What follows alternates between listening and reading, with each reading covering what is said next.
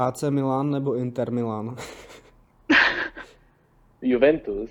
Já jsem vždycky měnil tým podle toho, jaký tým fandila holka, která se mi líbila. Když mi bylo 6 nebo 7, a totiž fotbal mě nikdy nezajímalo. Já se akorát nalívám panáka. Já bývám často nekorektní, tak v dnešní době vnitřní dezinfekce je velmi důležitá. Čau lidi, já bych vás ráda přivítala u poslechu druhého podcastu. Dneska už jsem tady i já, Martin mě minule musel omluvit, protože jsem bohužel byla indisponována koronavirem, ale už jsem tady. Chtěli bychom vám poděkovat za to, že jste si poslechli náš první podcast, hrozně nás to těší, že o to máte zájem. A taky se omlouváme za zvuk, protože to nahráváme dost improvizovaně, ať se máte čím bavit v téhle době. A protože nám ale i záleží na vašich profesních kvalitách, tak jsme pro vás připravili sérii webinářů, které najdete na www.mladízahradníci.cz a tam se můžete stát i našimi členy. Takže šup, staňte se našimi členy. A dneska tu máme arboristický téma. Bětko, kdože to tady s náma dneska je? Uh, tak dneska tady je s náma uh, Valentína Kristýny, který nám řekne něco málo o tom, co dělá, odkud pochází a představí nám blíž arboristiku. Nazdar, Valentíno. Čau lidi, děkuji za pozvání.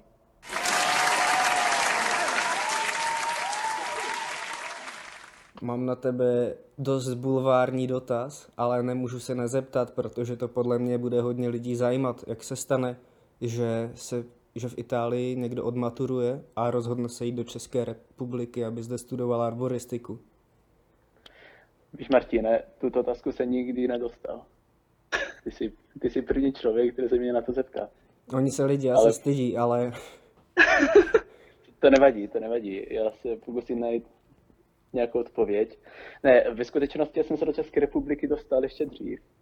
Já jsem tady poprvé byl v podstatě, když to počítám na váš školní systém, tak jsem tady byl v podstatě ve třetím ročníku střední školy. Tak přes eh, výmě, na výměný pobyt jsem tady byl přes organizaci, která se jmenuje AFS, to je v podstatě druhá největší neziskovka na světě po Červeném kříži. A organizuje výměny pobyty po celém světě a to jsou buď na dobu tří měsíců, tří měsíců, šesti a deseti měsíců v podstatě celý školní rok. A hostí tě vždycky nějaká rodina. A podle mě je hrozně dobrá věc u této organizace to, že tě, ta rodina tě hostí zadarmo. Totiž ta zkušenost je obostrana, platí jak pro toho studenta, který jezdí někam do zahraničí, a zároveň platí právě i pro tu rodinu, která hostí nějakého neznámého člověka třeba na celý rok, tam vůbec neví, co z toho očekávat a dělá to zadarmo. A když jsem tady byl, tak jsem byl právě, bydlel jsem ve Slavkově u Brna, tak jsem chodil do Brna na Gimpl, na biskupské gymnázium. Chodil jsem tam právě 10 měsíců, měl jsem úžasnou rodinu, která se v podstatě stala druhou rodinou pro mě. Díky tomu jsem, možná to byl jako jeden z důvodů, proč jsem se vrátil. Měl jsem výborné spolužáky a tím jako hodně pomohli, abych se nějakým způsobem dostal do české kultury a taky, abych se trošku naučil česky. No potom jsem se vrátil do Itálie po těch deseti měsících, tam jsem maturoval a po maturitě jsem se musel rozhodnout, co dál, nebo respektive ještě před maturitou. Tak jsem se rozhodl, byly dvě varianty, buď půjdu do Česka na vysokou školu, nebo půjdu na vojenskou akademii v Itálii tak jsem, nějak, jsem se nějak rozhodoval a nakonec jsem si řekl, že Česká republika je asi nejlepší volbou. A asi pamatuju, jsem se díval na net, kdy, kdy, kdy byly termíny podání přihlášek na vysoké školy. A tam jsem se dozvěděl, že musím podat přihlášku do týdne, fyzicky. Hmm. Tak jsem tam trošku propadl panice, tak jsem si hned během 20 minut koupil letenku do Brna z Bergama hned jsem letěl a hlavně nejzajímavější bylo to, že já jsem původně nechtěl jít na Mendelku. Já totiž, jak jsem tady byl rok na výměném pobytu, hmm. často jsem chodil, jsem chodil do botanické zahrady na Konečňáku. Hmm. A to tam se mi hrozně líbilo. A jsem si řekl, tady bych chtěl studovat. A já jsem nevěděl, že to byla Maselička. A, a já, když jsem se díval právě na ty vysoké školy, furt mi tam vyskovala Mendelka, já jsem si říkal, že asi měla nejvíc proplacené reklamy na Google. tak mi tam furt skočila Mendelka a tam jsem, si viděl, jsem viděl, že tam mají lesnictví a podobné obory, tak jsem původně chtěl na lesnictví. A A jak jsem sem potom přijel osobně do školy podat přihlášku, oni mi řekli, že sice mám ještě jeden den, abych podal přihlášku na lesnictví, ale zároveň je tady relativně nový obor, arboristika, která má termín podání přihlášek prodloužený o jeden měsíc, tím, že je to nový obor. Jo, jo. Tak jsem si řekl, že to zkusím, vůbec jsem nevěděl, o co se jedná. Mě to lákalo, jsem si tam nějakou v rychlosti přečetl uh, popis. A řekl jsem si, že to zkusím. A tak jsem se nějak sem dostal a tady jsem i zůstal. Jo, tak to je moc hezký. A jak dlouho se teda věnuješ arboristice? Jak dlouho se věnuju arboristice? Už to bude sedm let. To není Se- tak dlouho. Sedm let, ale za tu dobu se spodílel třeba na vzniku standardů a evropských norm a tak dál, či? No, hlavně evropských standardů. Já Evropských jsem se nepodílel na vzniku. Jo, my na tom stále pracujeme. To je teďka Hmm. tříletý projekt, který končí v roce 2022 a máme za hlavní úkol tvorbu tří mezinárodních standardů. Standardy stromů, vysadby a bezpečnostních vazeb. A ty jsi tam jediný reprezentant České republiky? Ne, ne, ne, jsme tam dva. Jako reprezentant České republiky je Arboristická akademie od Mhm. ČSOP a já jsem tam jako jeden z, ze dvou pracovníků, který reprezentuje České republiku. Českou republiku. Já bych se ještě zeptala, jestli jsi měl jako jiný možnosti, kam jít jako do té cizí země na, tu, na ten výměný pobyt, nebo jestli, jakoby, proč jsi vlastně vybral Českou republiku? Samozřejmě měl jsem na výběr víc států a v každém státě to funguje trošku jinak. Je vždycky na základě poptávky. Třeba tady v České republice, když člověk se jede do zahraničí, tady stačí, je to pay to win, stačí zaplatit a člověk v podstatě jede kamkoliv si vybere. Ale v Itálii bylo to trošku jinak, aspoň v té době, kdy jsem tady byl já. Tak eh, tam se chtělo, chtělo do zahraničí kolem 4 000 studentů. A, vysku, a mohlo, mohlo jenom tisíc tak bylo, probíhalo takové výběrové řízení, dalo by se říct. Museli jsme složit nějaké zkoušky, byly takové psychologické, na základě taky školního průměru a na základě taky nějakého eh, osobního pohovoru. Tak nás vyhodnotili a měli jsme seznam deseti států. Od toho, kam chceme nejvíc a až k tomu, kam chceme v podstatě jako na desáté místo až. A já jsem měl Českou republiku na třetím místě. Já jsem měl Kanadu, Nový Zéland, nebo opačně, možná Nový Zéland, Kanadu a Českou republiku. Stejně, proč jsi měl Českou republiku takhle vysoko? Co tě na ní lákalo? To je taky zajímavé. Eh, Já jsem, já jsem v té době, no, aspoň, aspoň pro mě, eh, možná pro ostatní to bude hroz, eh, ohromná blbost, ale mm, já jsem v té době v Itálii hodně jezdil na kajaku. A u nás fakt nejznámější kajakáři pocházeli z České republiky. Wow, to jsem vůbec třeba nevěděl. aspoň jako v té době aspoň to tak u nás bylo, že fakt jako známí dobří kajakáři byli v České republice.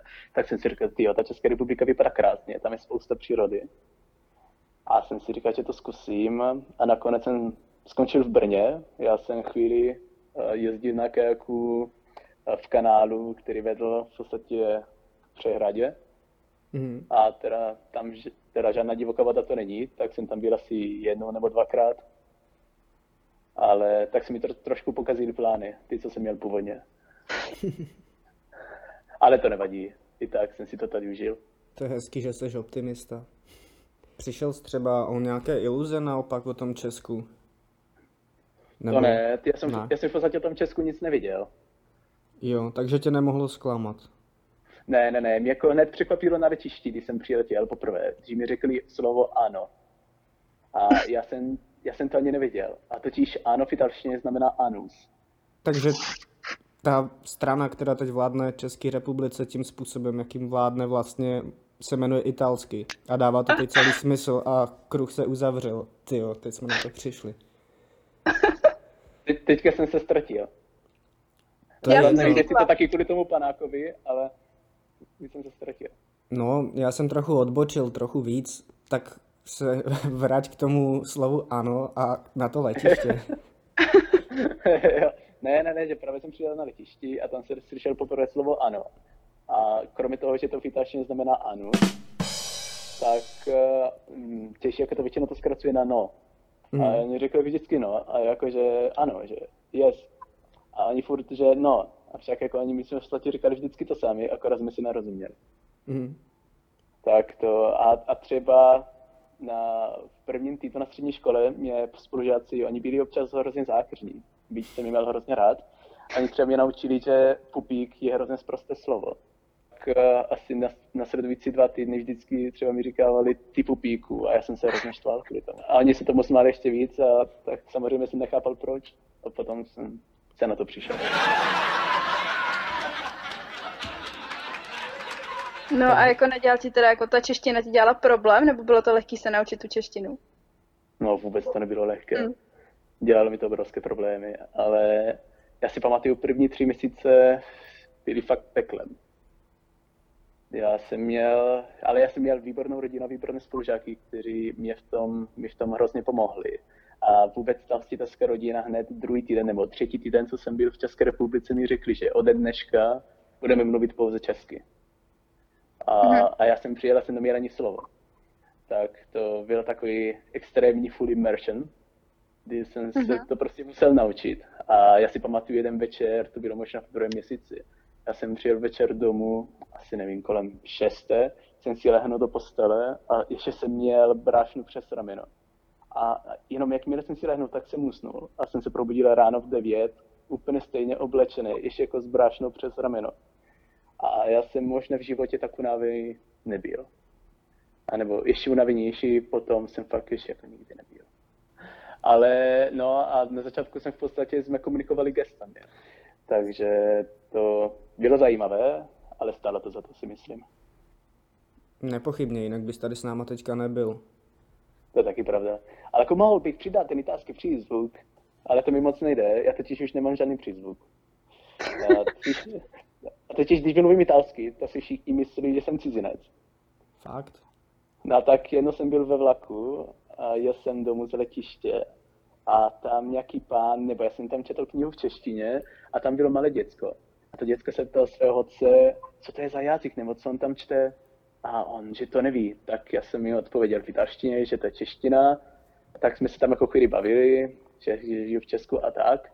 A on potom na mě, ten otec, no, ale umíte dobře italsky. Jako, jsem tam je to slyšet, ale tak, tak mě to trošku zdeprimovalo v té chvíli. Hlavně on byl taky trošku, eh, že eh, to trošku strapnilo to, když jsem mu řekl, že jsem tam, eh, jsem se tam narodil a že jsem tam 20 let, Mhm. tak, tak on taky nevěděl na to úplně jak reagovat, ale bylo to vtipné. Každopádně, chtěl bych se vrátit zpátky k arboristice. Mě by, Ano. zajímalo, mě by zajímalo úplně, že obecně pro lidi, kteří do toho nevidí, kteří třeba ani neví, co je to arboristika, jestli bys to trochu popsal a chtěl bych se tě i zeptat vůbec, kam ten tvůj obor úplně patří, protože jestli je, ono je to částečně asi lesnictví, částečně i zahradnictví, je to takový hrozně na pomezí mi přijde. No, to je hrozně těžká otázka, ale pokusím se nějak na to odpovědět. No, obecně teda ta arboristika je definována jako péče dřeviny rostoucí mimo les a tím se nemyslí po- pouze městskou zeleň, ale veškeré stromy nebo veškeré dřeviny, které nerostou na lesních pozemcích. Ta péče to je totiž trošku jiná a tam musíme počítat s různými faktory, jako například provozní bezpečnost nebo i antropogenní faktory, které působí na ty stromy, na ty dřeviny, které třeba provozní bezpečnost řeší taky v lesním prostředí, ale že to není na prvním místě, což na druhou stranu v urbanizovaném prostředí to vnímám jako jeden z hlavních bodů. A ta arboristika je hrozně zajímavá v tom, že je hrozně široká. A taky tím, že je to relativně mladým oborem, tak se to velmi dynamickým způsobem rozvíje. Když se na to, ten arboristika se hodně mění, to je jako právě ta definice, když si musíme definovat strom, co je to strom, máme teda nějaké definice, které jsou dány. Na druhou stranu ten strom je fakt jiný a ta péče o něj, eh, o něj je fakt taky jiná. Na základě toho například v jakém fyziologickém stáří se ten strom nachází. Pokud máme mladý strom ve školce, nebo je to mladý strom lehce po vysadbě, nebo je ten mladý strom už aklimatizovaný, který si přizpůsobil tomu stanovišti, Mhm.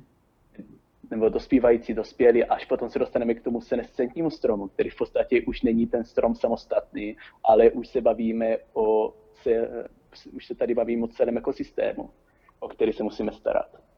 Tak je to hrozně široký obor a právě proto potřebujeme lidi, kteří se specializují na různých, v různých odvětví, abychom potom mohli dát dohromady nějakou, řekneme, znalostní základnu. A jak jste řekl, a jak jsi to řekl ty, tak je to velmi interdisciplinární obor tím, že to prolíná skrz obory, jako například lesnictví, zahradnictví. Právě proto se hodně řešilo, kde ta arboristika se bude nacházet, jestli na lesnické mm. dřevařské fakultě nebo na zahradnické fakultě. A taky část, která se do toho komponuje, to pouze třeba lesnictví a zahradnictví, ale třeba i mechanika. Například mm. my na ústavu na jako dřevě řešíme biomechaniku stromu a právě to je sám od sebe obrovské odvětví, kterým se zabývá fakt spousta lidí po celém světě. Jo, já nevím, jestli se můžu zeptat, jako, jaký bylo teda východisko, že to je na té lesárně, proč se to nedalo na zahradnickou a dalo se to na lesnickou fakultu, ten obor? To musím říct, že to úplně nevím. Já jsem totiž v té době, kdy se to řešilo, ještě nebyl na škole, hmm. nebo hmm. ještě jsem se nezabýval arboristikou, hmm. ale myslím, že to je spíš taky otázkou politiky. Totiž když se bavíme o vysoké škole, samozřejmě se bavíme o nějakém vzdělávacím institutu, ale taky hmm. o nějakém politickém, politickém subjektu. Jo, a ty teď teda působíš na Mendelce a máš teď teda nějaký v tý, teď tady v té době koronavirový nějaký hodiny online, nebo? Mám nějaké hodiny online, ale já jsem pouhý doktorant. Takže mm-hmm. můj úkol je pomáhat ostatním vyučujícím, například mám místo nich nějaké cvičení nebo nějaké přednášky. Máme to online, je to takové aspoň pro mě nepříjemné, ale jako když se to musí dělat, mm-hmm. ale pro mě nepříjemné, že mi chybí ten přímý kontakt. Mm. Já se rád Jasně. dívám lidem do očí, nějakým způsobem sleduju nějakou jejich reakci a na základě, na, na jejich základě se snaží nějakým způsobem přizpůsobit tu výuku. A to je úplně to samé jako z kurzy. Já si pamatuju, že jsem měl první online, první webinář někdy na jaře, možná v Dubnu. A to byl fakt zvláštní pocit. Šlo to, to byl celodenní webinář, ale tím, že těm lidem nevidím do očí, nemám žádnou reakci, nemám žádnou odezvu, tak ten člověk je celou dobu, je si celou dobu tak trošku nejistý ale jako převážně na škole se zabývám, aspoň jako doktorant, můj hlavní, mým hlavním úkolem je výzkum. Já se zabývám eh, materiálovými vlastnostmi degradovaného dřeva. Říkám jednoduše, jak houbičky papají dřevo stromku. Můžeš ještě nějak jako rozvinout, aby to pochopili třeba i lajce? To na stromě, nebo vůbec eh, dřevokazné houby jsou přirozenou součástí ekosystému. To znamená, že kdyby se nacházely dřevokazné hobby, které rozklá, rozkládají dřevní hmotu, třeba v lesním prostředí, nedocházelo by ke koloběhu uh, živin a díky tomu by bylo hrozně zpomaleny. V podstatě v přirozeném prostředí neexistují žádný, žádný tak dobří degradátoři dřeva, jak jsou dřevokazné houby. Právě, že kdyby nebyly ty dřevokazné houby, tak ty živiny třeba toho tlejícího dřeva by se navrátili do půdního substrátu a znovu by sloužili třeba k tvorbě nebo k oživení nových stromů. Ale v tom městském prostředí je to trošku jinak, totiž ta rovnováha, která se nachází mezi dřevokaznýma houbama, postiteckýma dřevinama a prostředím je porušena, hlavně tím městským prostředím, těmi městskými stresory. A často ty dřevokazné houby působí nevratné škody, které ovlivňují stabilitu stromu a právě už se vracíme k právě k té provozní bezpečnosti. A musíme vždycky najít tu správnou rovnováhu mezi provozní bezpečností a hodnotou toho jedince. Jestli fakt to hmm. chceme zachovat, nebo spíš se to vyplatí třeba pokácet nebo odstranit nebo nahradit. A mým úkolem, řekneme, je pochopit, jakým způsobem ty dřevokazné oběr skládají dřevo v městském prostředí a jaké materiálové vlastnosti to degradované dřevo má. Liší se to třeba i dle druhu toho stromu? Nebo je to určitě, v principu určitě. stejný? Jo? Ne, jo, jo, určitě se to liší podle druhu stromu. Liší se to podle dřevokazné hobby, která se nachází na tom stromě, která kolonizovala daný strom. A je to, by to bylo na hrozně dlouho, ale totiž strom, na, každá dřevina má jinou schopnost brá, uh, obrany Mhm. vůči hniloby. Říká se tomu kompartmentalizace. A na základě právě té kompartmentalizace různé dřeviny jsou schopné se bránit proti šíření nebo dokážou izolovat tu dřevokaznou houbu v určité zóně, aby se nešířila dále třeba do zdravého dřeva. Jo, já mám na tebe ještě takový odlehčující dotaz. Když jsme tady mluvili o té škole, o té Mendelce, o těch stromech, nechtěl by si v úterý za mě udělat poznávačku z dendrologie? Ne, já dendrologii jsem nikdy nesnášel. Aha, tak nic, mám smůlu.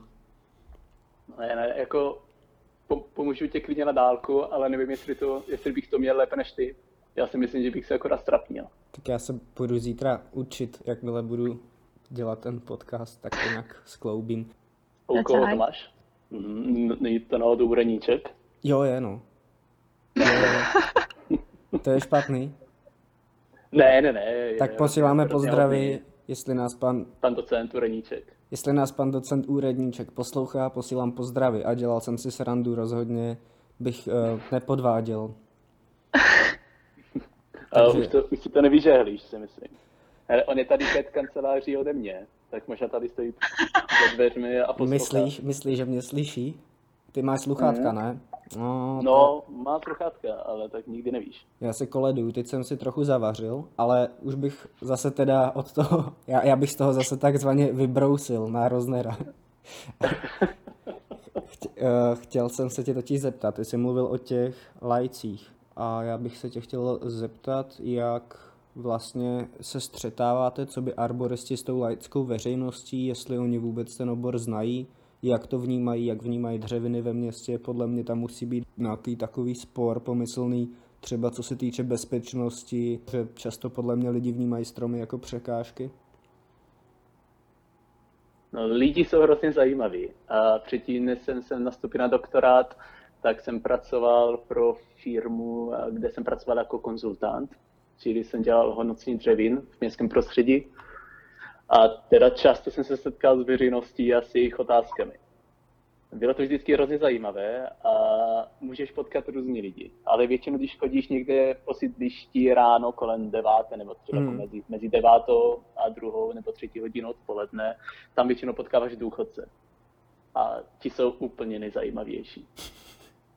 Totiž jejich názory třeba přijde první důchodce a říká, že ten strom by chtěl pokácet, protože mu to stíní kuchyň. A potom přijde další, kteří řekne, že to pokácet nemůžu ani náhodou. Že ať na to rovno zapomenu, protože ten strom tady vysadil on před 30 lety. Mm. Na, to, na, to, na což potom pan nemá otázka, jak to, že vysadil strom na městském pozemku, což je v podstatě nelegální, ale oni to už neřeší tím, že oni to vysadili, tak je to jejich strom Mm. a na jakém pozemku se nachází, tak už tě to vůbec nezajímá. Ale občas právě potkáváš takové lidi, kteří ti nějakým způsobem rozšířují obzory. Jako například byla jedna paní, uh, měla obrovskou lípu před domem, tak krásná lípa, která byla napadena jímelím. Tak to bylo potřeba ořezávat a paní vyšla ven, že ten strom by chtěla pokácet. No a paní, proč? Však tady máte tak krásný strom. Ona, no, že víte, jak to jímelí, nevím, jestli byste třeba někdy měli v ruce bobule jímelí, tak jsou hrozně lepkavé, Mhm, mm-hmm. mhm. smáčknout. Tak eh, ona řekla, že právě z toho, z toho stromu padají bobule a její pes chodí na zahradu a občas právě, jak se ty bobule lepí na její srst, jako tefeny, tak potom je ten pes v depresi. Jejda. To byla právě jedna paní, která měla lísku před domem a řekla, že si to musí pokácet, protože uh, ta líska měla agresivní plody, Mm. které na ní uta- útočí. Tak já jsem si to úplně dokázal představit, že si vždycky stáli ve stylu armády před domem a čekali, až paní odcházela a překročila plutek. Ale někteří lidi jsou fakt zajímaví. A jejich hlavní názor nebo jejich hlavní poznámka je to, jak, jak pro Boha může být ten strom špatný, nestabilní, když je celý zelený. Tak to je přece Jenom- jasný, no. Co je zelený, No. je zdravý. Přesně tak a oni s tím žijou, ale v tom to žije, já si myslím, veškerá, veškerá laická veřejnost, která se touto problematikou nikdy předtím nezabývala. Ale právě to je naším úkolem, abychom mě právě přesvědčili neopak, ale že vitalita a stabilitou stromů mezi sebou v podstatě ve většině případů vůbec nekorelují. A já věřím, že se nám to povede. Snad jo. Mě by zajímalo, jak si teď uváděl ty příklady těchto těch paní, co mají v depresi psy a takhle, tak jestli je to jako výjimka, nebo je to spíš jako většina lidí, kteří opravdu si najdou nějaký takovýhle problémy s těma stromama, nebo jako jestli jsou i jako mezi náma lidi, kteří k tomu dokážou jako přistupovat s nějakým rozumem a dokážou teda přijmout jako názor toho odborníka. Ne, samozřejmě jsou, řekněme, jako zastupitelé všech skupin. To znamená, máme, máme, jako potkáváme se často Mm. s lidmi, kteří se nás normálně ptají, co děláme, vysvětlíme jim to a oni jsou rádi, poděkují a jdou dál. A potom jsou právě lidi, kteří přijdou, se na něco ptají, jim něco vysvětlíš a ani potom akorát se naštvou, pošlou tě do hajzlu a jdou dál. Mm. A potom jsou ti, kteří přijdou, mají svůj názor, na to nechtějí nic slyšet a stále mají svůj názor a s ním i odchází. Hmm. Ale musím říct, že třeba té druhé, té poslední skupiny je asi nejvíc. Jo. Že si prostě jako musíš zvyknout a nějak se lehce obrnit jako vůči té veřejnosti, nebo jako, že vůči tomu, že každý člověk nedokáže přijmout jako uh, tu odbornost toho člověka, co dělá. Že prostě jako No, spíš musíš počítat i s tím, že jsou lidi, kteří ti budou jako říkat furt tu, ten svůj názor, i když ty jim budeš jako argumentovat pom- poměrně jako správnýma věcma, tak oni stejně jako furt ti budou říkat, no ale vy to děláte, protože ten strom je zelený, ale vy ho kácíte a on je ale zelený a on tady má stát. No, první problém v- během té praktické arboristiky je to, že člověk nemá dostatek času, aby se věnoval každému člověku, který se zastaví a se na něco ptá. Hmm. To je asi, a samozřejmě třeba když jsem začal a ještě předtím, než jsem se věnoval konsultační arboristice, tak jsem eh, lezl, tak jsem ořezoval, byl jsem stromolezcem. A i tak lidi se vždycky zastaví, ptají se, co tady děláme, zvlášť když to stromlezení i tak trošku takové divadílko. Že lidi se na to vždycky rádi dívají, je to poutavé. Hmm. A samozřejmě člověk zvlášť na tom začátku tak má obrovské množství energie, je z té práce nadšený a by to chtěl všem vysvětlovat, no, ale když už během jednoho dne člověk tráví třeba hodinu tím, že někomu vysvětluje, co, co tady dělá a furt opakuje dokola, tak si řekne, že bohužel ten čas spíš by měl věnovat práci. A potom právě samozřejmě k tomu slouží různé akce, které se třeba můžou být třeba na akademické půdě nebo na soukromé, jako například může být nějaký webinář nebo normální kurz či workshop a to právě slouží k tomu, nebo i konference a slouží právě k tomu, aby i široká veřejnost se dozvěděla o této problematice. Ale samozřejmě, aby se dozvěděla, ta i široká veřejnost, laická, by musela sama projevit nějaký zájem. Hmm.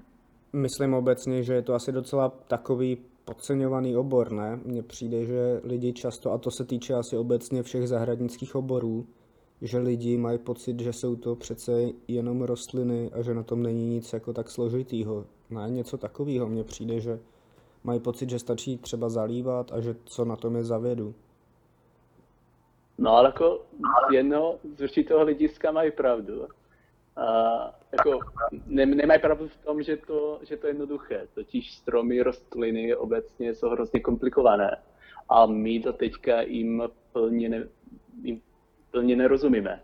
My jako stále nevíme spoustu věcí. Na druhou stranu já si myslím, že tam je právě ten náš obor, ten náš obor nejvíc fascinující v tom, že máme stále spoustu věcí, a, co zkoumat. A na druhou stranu, my s těmi stromy pracujeme ne kvůli stromům, ale hlavně kvůli nám. My jsme ten stresový faktor. A my jako, kdybychom, kdyby- kdybychom tady nebyli my, tak stromy by nepotřebovaly žádnou péči. My v podstatě se o ty stromy staráme, my o ty stromy pečujeme, abychom mohli mít uh, co nejpříjemnější koexistenci. Mhm. To jsi řekl velice hezky. Myslím, že to bude hezký poutavý díl. Děkuji, děkuji. Já to mám tady napsáno před sebou, tak je to akorát čtu.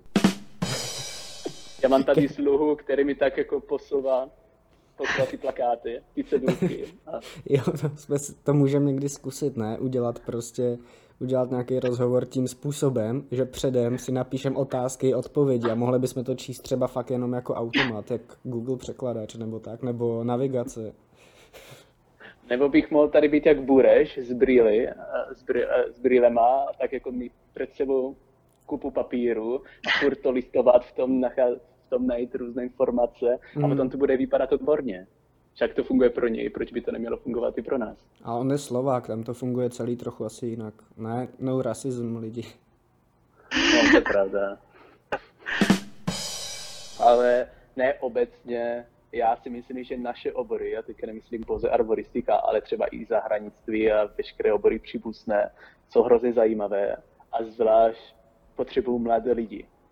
A já si myslím, že to trošku i cílem této sekce, aby se ukázalo světu, že existují mladí lidi, kteří mají o to zájem v tom nějak pokračovat a ty obory posunout někam dále. A teďka nemyslím pouze to roboristiku, protože samozřejmě bych, se, bych to nedokázal komentovat objektivním způsobem, tím, že se tímto zabývám a ten obor úplně miluji. Ale obecně jsou relativně i mladé obory, které se dynamickým způsobem vyvíjí a je tady, stále, je tady stále spousta věcí, co by se dali dělat. To znamená, že máme kupu práce, na druhé straně stále něco zajímavého, je stále něco nového, co zkoumat, je stále něco, něco nového, co, co vytvářet. A to, to mi přijde úžasné. A potom člověk, to je, a teďka si nepamatuju, jak se jmenuje ten efekt, počkej, já teďka najdu ten, najdu ten název, abych vypadal odborně. A já myslím, že to je standing Krugerův efekt.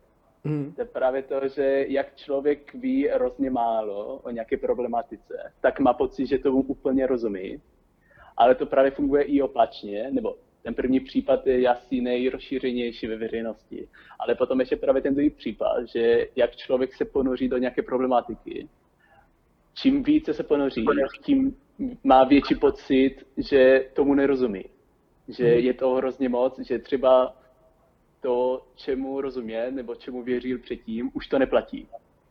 Protože má už má takové hluboké znalosti, že fakt ten člověk přizná, že ve skutečnosti já tomu nerozumím. Ale zás je to z mého pohledu nejkrásnější pocit, co člověk může mít, protože to právě táhne dál, má stále chuť něco nového dělat, se někam posunout a s ním právě se posune ten obor. A já právě si myslím, že to je taková win-win situace, že všichni mají z toho Hmm. nějaký prospěch. Jasně, asi když si člověk uvědomí najednou, co všechno ještě neví, místo toho, aby přemýšlel nad tím, co všechno ví, tak v ten moment je to správný. V tom, čemu se tak. věnuje do hloubky. Takže lidi, posílejte přihlášky, nebuďte jako Barča Lišková, čekáme jenom na vás. A choďte na arboristiku, na Mendelku. Nebo i někam jinam, klidně.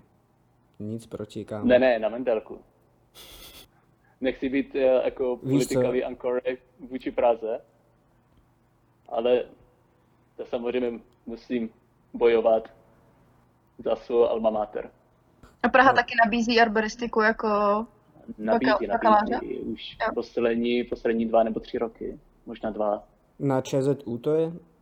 Na ČZU ano. Teď si právě řekl slovo ČZU, takže já to můžu střihnout a budeš tam říkat, choďte na ČZU, místo choďte na Mendelku. Super. že, jsi to po, že jsi to po mně zopakoval. Ne, dobrý, to neudělám. Tak když tak uteču do Itálie, to je v pořádku. Nechme tady zabijou a upálí na pavilony v areálu. No.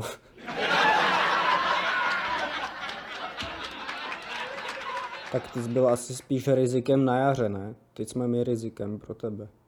To je právě hrozně pocit- krásný pocit, kdy se karty najednou obrátí.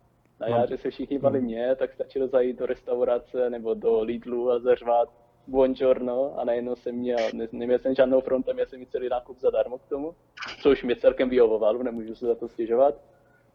Na druhou stranu v této chvíli už se spíš bojím já vás, ale tím, že v podstatě jsem už celou dobu i, i já tady, tak spíš i moje rodina by se měla bát i mě. Takže Hmm. radši zůstávám tady. Ani nevím upřímně, jestli se dostanu třeba na Vánoce domů. To je stále Mm, otázka. mm. Ale je to takový jedna jedna mezi našimi národy. Vůbec jsi nepomohl v téhle situaci, že jsi šel k nám. A Je to ne, jak ne, my, my to vždycky vyhrajeme. To je jako se světovými válkami. My jsme to vždycky vyhrali. No. Nikdy neprohraješ, pokud se na poslední chvíli dáš na správnou stranu. Jak, jak připluli amíci na Sicílii, však co vy tady děláte? To jsme kámoši, ne? Čau lidi. A viděl jsi, viděl jsi jinak, co jsem sdělal včera? Tu nejvíc, tu nejrasističtější písničku, co jsem v životě viděl a slyšel. Ne, ne. To je z večerníčku. Jmenuje se to Bílá bílá. Oni tam říkají, bílá vrana, bílá noc, bílý není nikdy dost.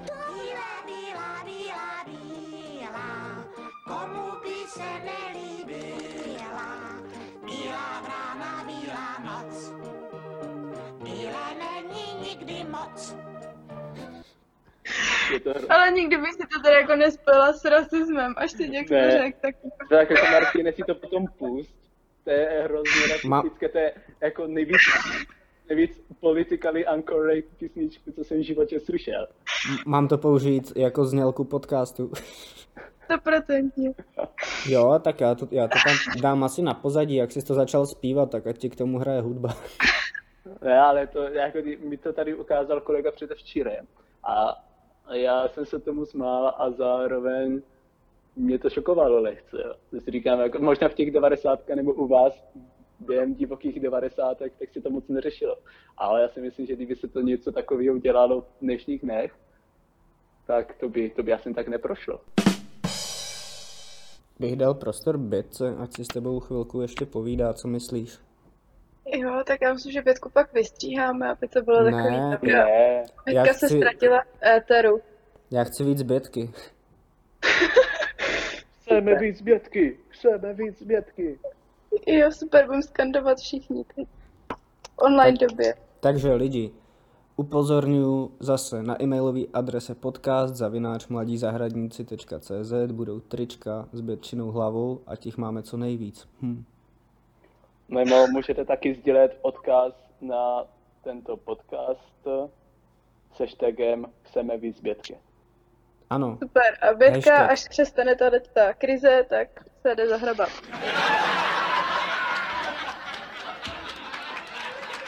Uh, jak je na tom jako ta arboristika v té Itálii? Jsou na tom vlastně, jako mají tam studijní tyhle ty obory, mají tam tenhle ten vůbec obor a řeší to nějakým způsobem. Prým, přímo obor nemají, na druhou stranu se tím zabývají a celkem ve velkým. Mhm. Uh, oni samozřejmě i na univerzitě, na akademické půdě se tím zabývají, i z hlediska prak, eh, praktického. Je spousta odborníků na italské půdě. A by se, je to trošku jiný přístup. A to je třeba věc, kterou jsme, na kterou jsme přišli v rámci vývoje evropských standardů, že každá země, nebo respektive každá část Evropy je specializovaná v něčím jiném. Třeba například Česká republika a Slovensko jsou země, které mají spíš, oni tomu říkají German approach, takový německý přístup, ale teď tím, že třeba Německo se hodně zabývá provozní bezpečností a stabilitou stromu, kde ta provozní bezpeč, bezpečnost je dala na první místo. Na druhou stranu je potom země, jako například Belgie, Holandsko, Francie, které se hodně zabývají například půdním substrátem a architekturou koruny, anebo země jako Itálie, Španělsko, které třeba mají, dávají větší váhu fyziologii.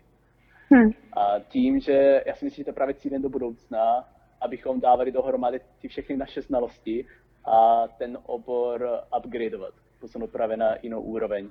Protože to je podle mě právě výborný v tom, že každá část Evropy pracuje specificky na něčem, ale my se posuneme někam dále jenom tím, že budeme moci a ochotní spolupracovat. Hm. Třeba když myslíme na arboristické práce, jako například může být ořez stromu, kácení stromu, vysadba stromu, tak v Itálii třeba města nebo úřady mají na to relativně nízký rozpočet, který Hmm. většinou vyčerpávají tak do června. To znamená, že většinou realizační firmy mají práci tak do června a málo kdy, pokud pracují třeba pouze pro obce, tak uh, nemají skoro práci do konce roku. To je naopak právě v České republice to, že úřady mají celkem relativně velký rozpočet na takové, na takové akce, že vždycky dochází k tomu, že na konci roku mají tam stále třeba velké množství peněz a právě podzim je nejšílenějším obdobím celého roku, protože je tam nějaký rozpočet, je potřeba to vyčerpat, jinak ty peníze v nasledujícím roce přijdou. A my jsme taky takový trošku, a, jak to říct, takový výbušnější, ná, takový vý- výbušnější národ. A když třeba řešíme kácení stromů, tak uh, lidi se dokážou proti tomu apelovat a oponovat bez problému. A třeba lidi, kteří, kteří se uh, zamykají řetězem u stromu nebo vylezou na stromy a nechtějí slézt, tak uh, my jsme v tom takový celkem dobří. To, takže to je spíš jako z hlediska kultury. Mhm. Že, Ale řekněme, že ku- kultura obecně taky ovlivňuje vývoj oboru. A jinak, jinak jsem úplně zapomněl na věc, že hrozně krásná věc v arboristice je vůbec to stromolezení. Mít možnost se dostat do těch korun a vidět ty stromy z, výš, z výšky, anebo jak vypadá je třeba přímo v koruně, tak je to úžasný zážitek. A to je právě práce, kterou jsem dělal a díky které jsem se dostal do arboristiky. A občas se mi po ní stiská byly vždycky takový fakt hrozně příjemný zážitky. A pak někdy, když jsem buď na ploše um, během výzkumu nebo sedím a rozpracovávám data u počítače, tak uh, občas nad tím přemýšlím, jak to byla fakt krásná práce. Z mého pohledu to fakt jedna z nejkrásnějších prací na světě. Jinak děcka se omlouvám, jo, že budu muset utéct, za chvíli se mi spálí pizza. děláš pizzu? No, tak každý večer, jako správný Ital. Jaj, no já jsem málem zapomněl. A jakou máš dneska? Havaj? No, vždycky, jenom Havaj. Víš, že za každou pizzu Havaj umírá jeden Ital? To je vědecky dokázáno.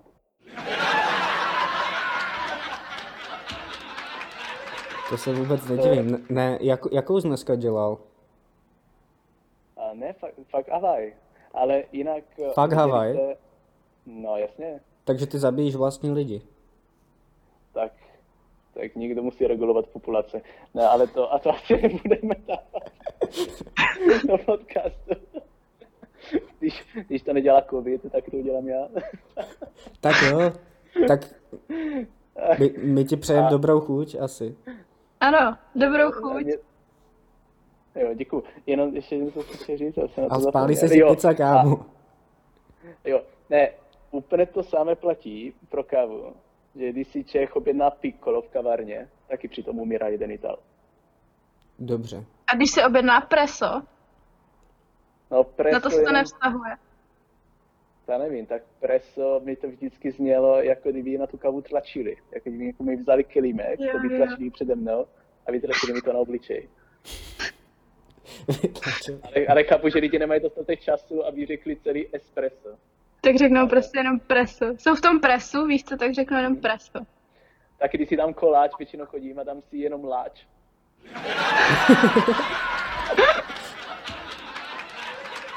Tak jo, dobrou chuť, Valentino. A rádi Děkujeme, jsme tě slyšeli. hezky. Já děkuji za, za pozvání, mějte se krásně. A Ahoj. ti to peče. Čau. Ahoj. Už se odpojil? Nevím, Já ho neslyším. já taky ne. Dobře. A tímhle se s vámi pro dnešek loučíme, mějte se hezky. Užívejte si chvíle doma, nechoďte ven, hlavně A- ne po deváté hodině. A hrajte se mnou Minecraft. Potřebuju. Jo. Kopejte diamanty.